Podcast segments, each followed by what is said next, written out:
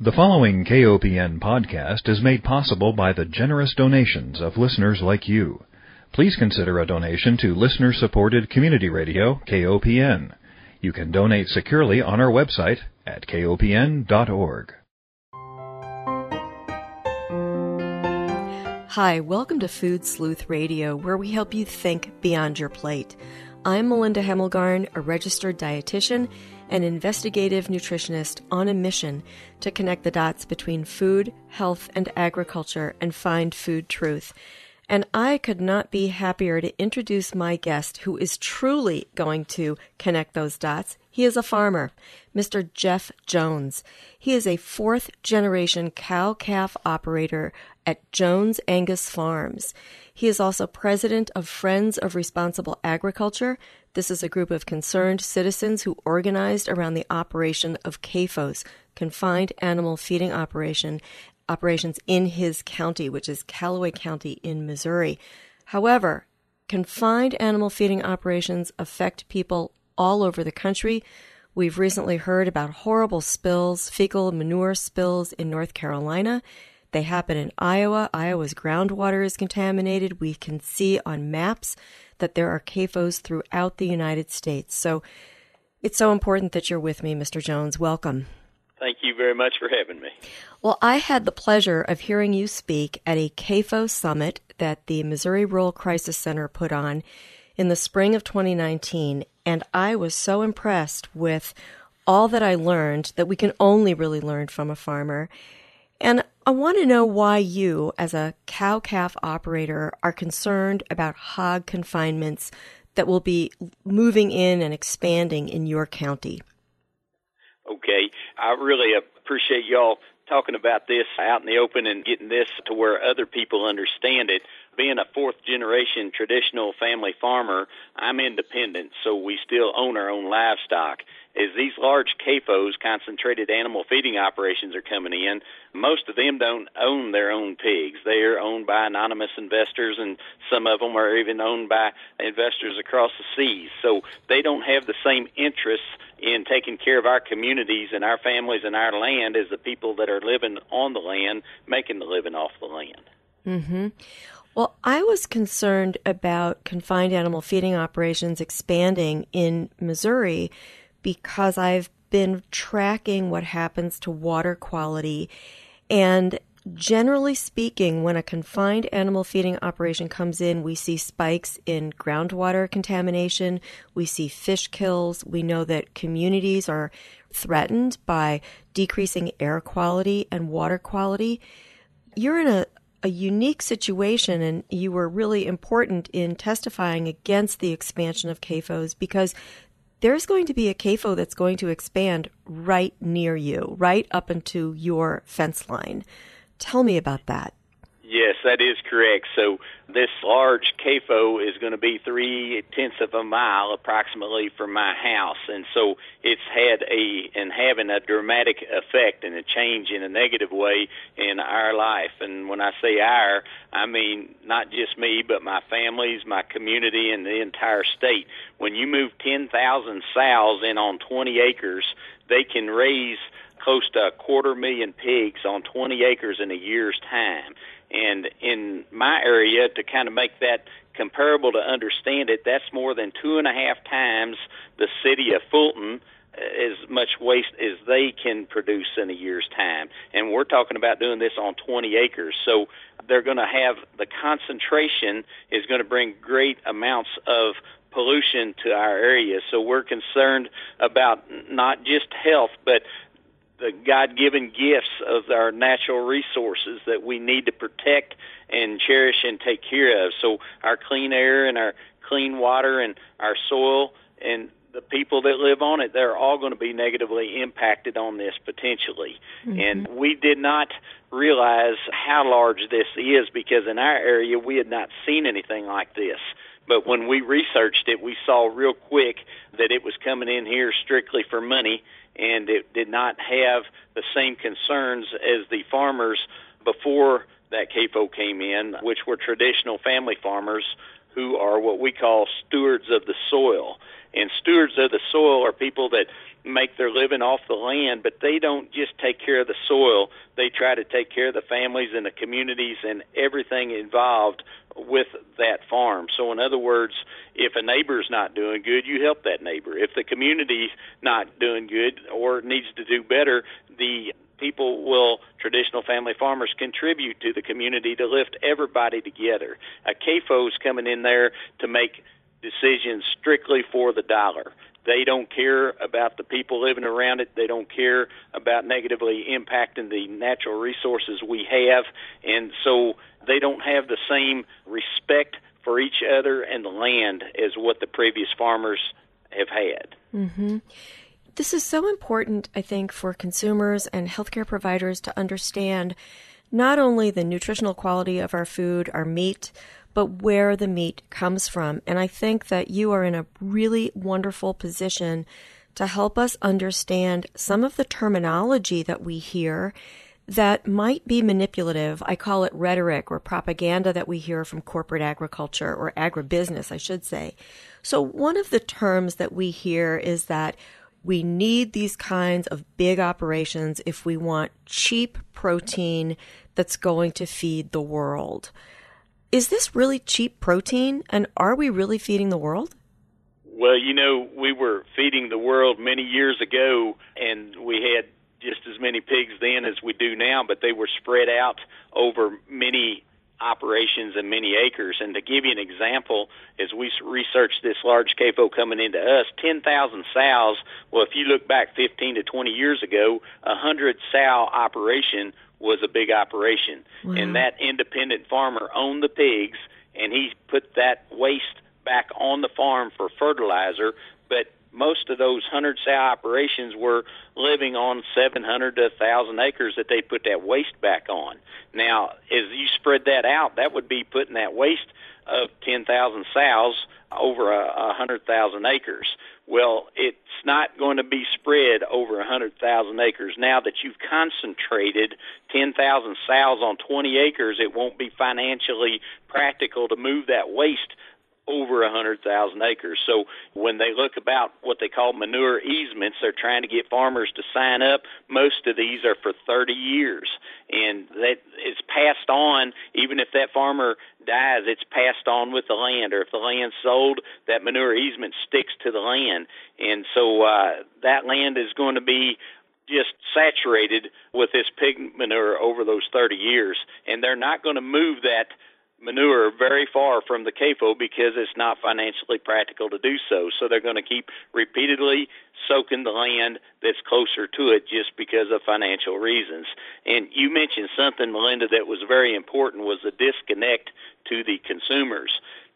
Being a steward of the soil, we always welcome people to our farm and we want to be there with them to show how our product is produced and to prove to them and show them and help them be involved of how we're respectful to the natural resources as we do this and we're respectful to the neighbors and we try to lift everybody as we help produce this food.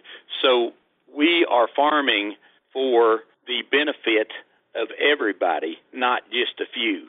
And to kind of summarize that a little bit, traditional family farmers that are still independent, they're not just farming for the dollar they're farming to help others, not to control others.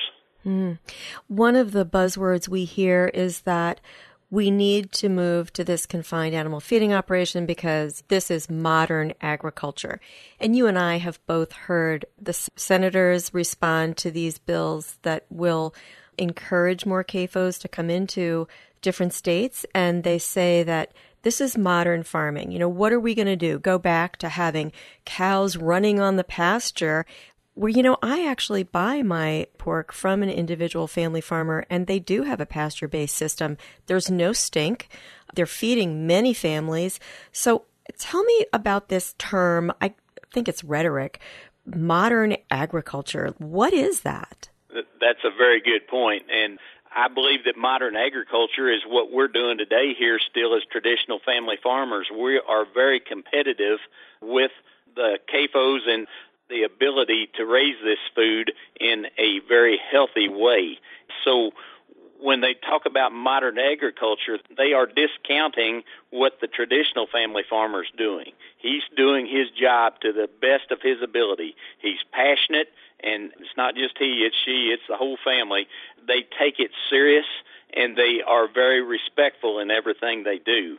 These CAFOs that are coming in are just looking at the dollar, and they call this modern agriculture, and, and a lot of the uh, farm organizations are actually teaching our kids in the schools that this industrial agriculture and factory farms, or they're calling it modern agriculture, is the only way to produce food.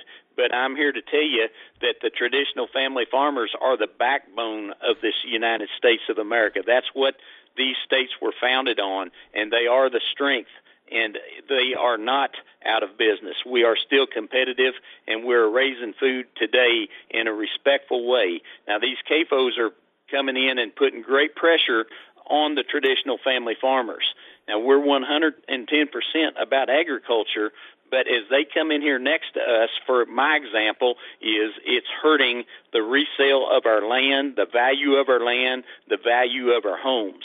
And we're concerned about the health impacts of the way that they're raising these animals with large amounts of antibiotics as they concentrate these animals. They've got to use more antibiotics to keep the sickness at bay. They see viruses that are coming in that are hard to control because of the concentration. They're causing great pollution with the concentration of the waste and trying to keep it out of our waters, which is very difficult to do on that large scale. So, modern agriculture, in my opinion, needs to include the traditional family farmer. Mm-hmm. I encourage people as much as they can to find local farmers where they can buy an animal directly from that farmer or and, to, and then to bring it to the processor have it processed and buy cuts because if we go to the supermarket are we mostly finding that the meat there comes from these confined animal feeding operations, you know, from the big, the Smithfield, which is actually owned now by a Chinese company. But when I go to the grocery store, how easy is it for me to find meat that's produced by a local and a traditional family farmer? That's a real good point. It's out there, uh, but you got to do the research. You got to ask the right questions, and it's the reason why it's difficult is we lost COOL is what it was called. It was a country of origin labeling just a few years back. And it was a law that we had to know where our products were raised and where our food was coming from. And when the government got away from COOL, it made it a little bit more difficult to figure out, you know, is this Brazilian meat? Is this coming from China or Argentina? Is it United States? Without COOL in place, it's made it very difficult or harder to find out where your product's coming from. So, like you said, if you know the source it's coming from, that is very valuable. But when you buy it at the stores, you've got to ask the right questions and make sure you are getting accurate information that you are purchasing meat that was raised here locally or or in the United States because there's a lot of meat that is brought in here from abroad that is competing with the not just the Missouri meat but uh, the entire United States and to me, that's unfair and it should be unconstitutional. I think every person should have the right to know where their food comes from. If you're just joining us, you're tuned into Food Sleuth Radio. We are speaking with Mr. Jeff Jones. He is a fourth generation cow calf operator at Jones Angus Farms. He's located in Callaway County, Missouri. But the issues that we are talking about affect all of us nationwide if we all eat meat. And if you've traveled through any of the states that have confined animal feeding operations, be they cattle, hog, poultry, you know the kinds of issues that we're dealing with, especially with regard to waste management. Mr. Jones, speaking of waste management, and I'm trying to use language that is out there but is not familiar, certainly, to anyone who's not involved with agriculture, and that's becoming fewer and fewer. But I read this term export only. And I thought that export only referred to meat that was produced so that the meat was export only, but really what that term applies to is manure. That is correct. So as these CAFOs are coming into Missouri, we're getting educated on a language that we're not used to. The export only, what that is, is it's custom applicators. Some people call them pumping companies that come in and they take the waste out of the lagoons and the storage pits and they apply that on the farmer's land. And what the export only does is it breaks the liability from the CAFO. So the liability is switched then to the pumping or the custom applicator and then to the farmer as it's put on their land. What kind of applicator would not see the writing on the wall and would take on that kind of liability? Well, it kind of comes down to money. There's a lot of people that have to answer to the dollar in such a way that they would go the extra mile to take on such a liability. But you were talking about liability, that also goes along with those 30 year manure easements where they sign a contract to where these CAFOs have the power to put manure on your land for the next 30 years. And what we have found that in our area, anybody that's got these manure easements signed up it has devalued the land so bad that people don't want to live next to that. They don't want to buy homes next to that. And my neighbors that are trying to sell their houses that have a 30 year easement next to them, they won't even have the opportunity to show their house because people are scared of the unknown and they have good reason to be because we don't know how much or how many times that will be applied to that farm that has that manure easement in a year's time, let alone over 30 years. That really puts rural communities in a bind. There are people who have century farms, just like yours. I mean, you're a fourth generation family farmer. And if suddenly the quality of your water and the air quality that your children and your family breathe declines, we know that asthma rates and other respiratory illnesses are exacerbated when people live in these environments when there's a hog confinement. What does that mean for you? It's a great concern because if we don't have a clean environment to live in and clean water to drink and good clean food sources that aren't saturated with antibiotic and disease, then our longevity and our quality of life is going to go downhill real fast. And I can give you an example of that. You mentioned a Century Farms. Our land goes dates back to 1894, and my grandmother was born in the house that she actually died in, and she lived 97 years. And there was a deep well there that has been there the entire time. And just this past year, it was tested to be high in nitrates. And there's a CAFO that's within, oh, it's less than a mile uh, approximately from that house that's been in existence now for a little over 10 years. So there's no doubt in my mind that it has had, had a negative impact on the water there. Now we also have cisterns and springs and water sources that are close to the water surfaces that are being impacted. And a lot of these CAFOs, such as this one, is built on the edge of a large creek. So when the rains come, it's like flushing the toilet. It goes right down the stream and right down into our water sources, and it's having a negative impact. Now, that's on a scale here in Missouri, but if you take that times a hundred, like what it is up in Iowa, they're battling very polluted water that's costing a lot of money just to get to where they can drink it. And I'm not convinced that they'll ever return that water back as clean as what it was before it was polluted by these CAFOs. And I don't think we mentioned this earlier, but just to help our listeners understand, hogs in particular produce four times as much fecal material as humans. So we're talking about a lot of manure that needs to go somewhere. And as you mentioned, you know, it costs money to ship this stuff. So they're going to be spraying it locally. It's going to impact tourism. It's going to impact property values. I would hope that many related industries would be coming together and joining your organization the Friends of Responsible Agriculture in trying to keep these confinement operations out of our state. Melinda, you're exactly right. And I never dreamed that we would have to fight this battle but this battle was brought to my back door, and we're going to take care of our homes and we're going to take care of our farms. And the community of Friends of Responsible Agriculture is organized, and we were led by Socially Responsible Agricultural Production, which is SRAP, and also Missouri Rural Crisis Center helped us to organize as a community to fight these battles. Now, on this CAFO that came in at my back door, they've actually started putting hogs in the 1st of January of this year, 2019 and we first got notice was back in 2014, and the gentleman that was uh, bringing it down here, his name's David Eichelberger, and he came down and stood in my driveway, and he explained to me that there's nothing that we could do to hold him out because we don't have health ordinances in Callaway County, and, and there's nothing that we could do to hold him out. And I explained to him, I said, you know, if a community organizes against a company that is bringing in negative impacts, I would think that company would want to go somewhere else.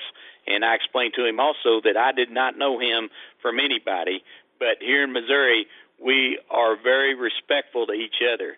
So I'm going to give you a piece of advice. And I told David, I said, when you bring that large of a concentration of animals in near the people and you make the people compete for the natural resources against the animals, you're bringing in a battle of issues that you can't even imagine.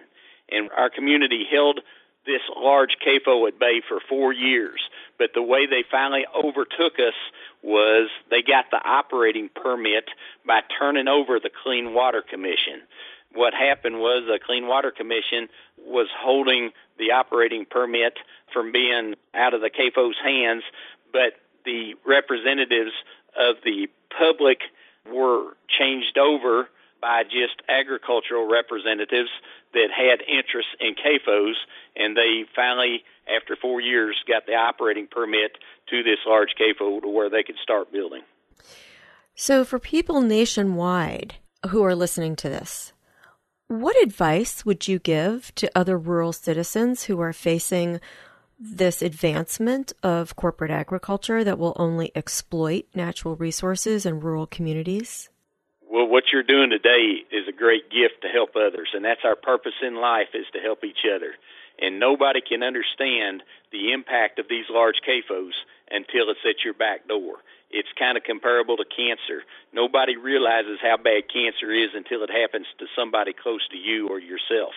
So if people can use our eyes here in Callaway County, how we're having to fight this battle that we didn't ask for, but it came into us, and they see how it's negatively impacting not just the environment, but the entire community and suppressing the people back, then I'm hoping that there will be more organization of the people to be able to hold accountable these large CAFOs. Exactly. I'm really concerned too about legislation and how our representatives, both at state and national levels, receive money to have them vote a certain way. And it's really hard to track the money. Is there anything you want to say about that? Like, where does the money come from that promotes or tries to deny citizens their rights to have things like health ordinances to keep these CAFOs back? So that's a real good point. I want to talk about that just a second. The health ordinances the local control, the health ordinances, are the number one way to be able to hold accountable the negative doings of a CAFO. And it's been proven in court that the health ordinance actually supersedes even the Amendment 1, which was right to farm. So the power of local control, which is the people's voice, is incredibly strong. But now it's under attack by legislation because on the state level they see that the local control needs to be weakened to let these CAFOs come in. So what's happened is over the past few years, the lobbying has become extremely large by these CAFOs that have anonymously invested people and, and companies that are only uh, looking for making money and they lobby the DNR and the legislators to deregulate the laws that we had in place, just like the Clean Water Commission getting turned over and the air commissioners. They had a job to do and they're getting deregulated where they don't have the power and the teeth to hold accountable these large CAFOs. So then it drops back to the local control. And as the people organize and vote in health ordinances, that is the strength of the voice of the people. So we want to make sure that the people understand how important local control is.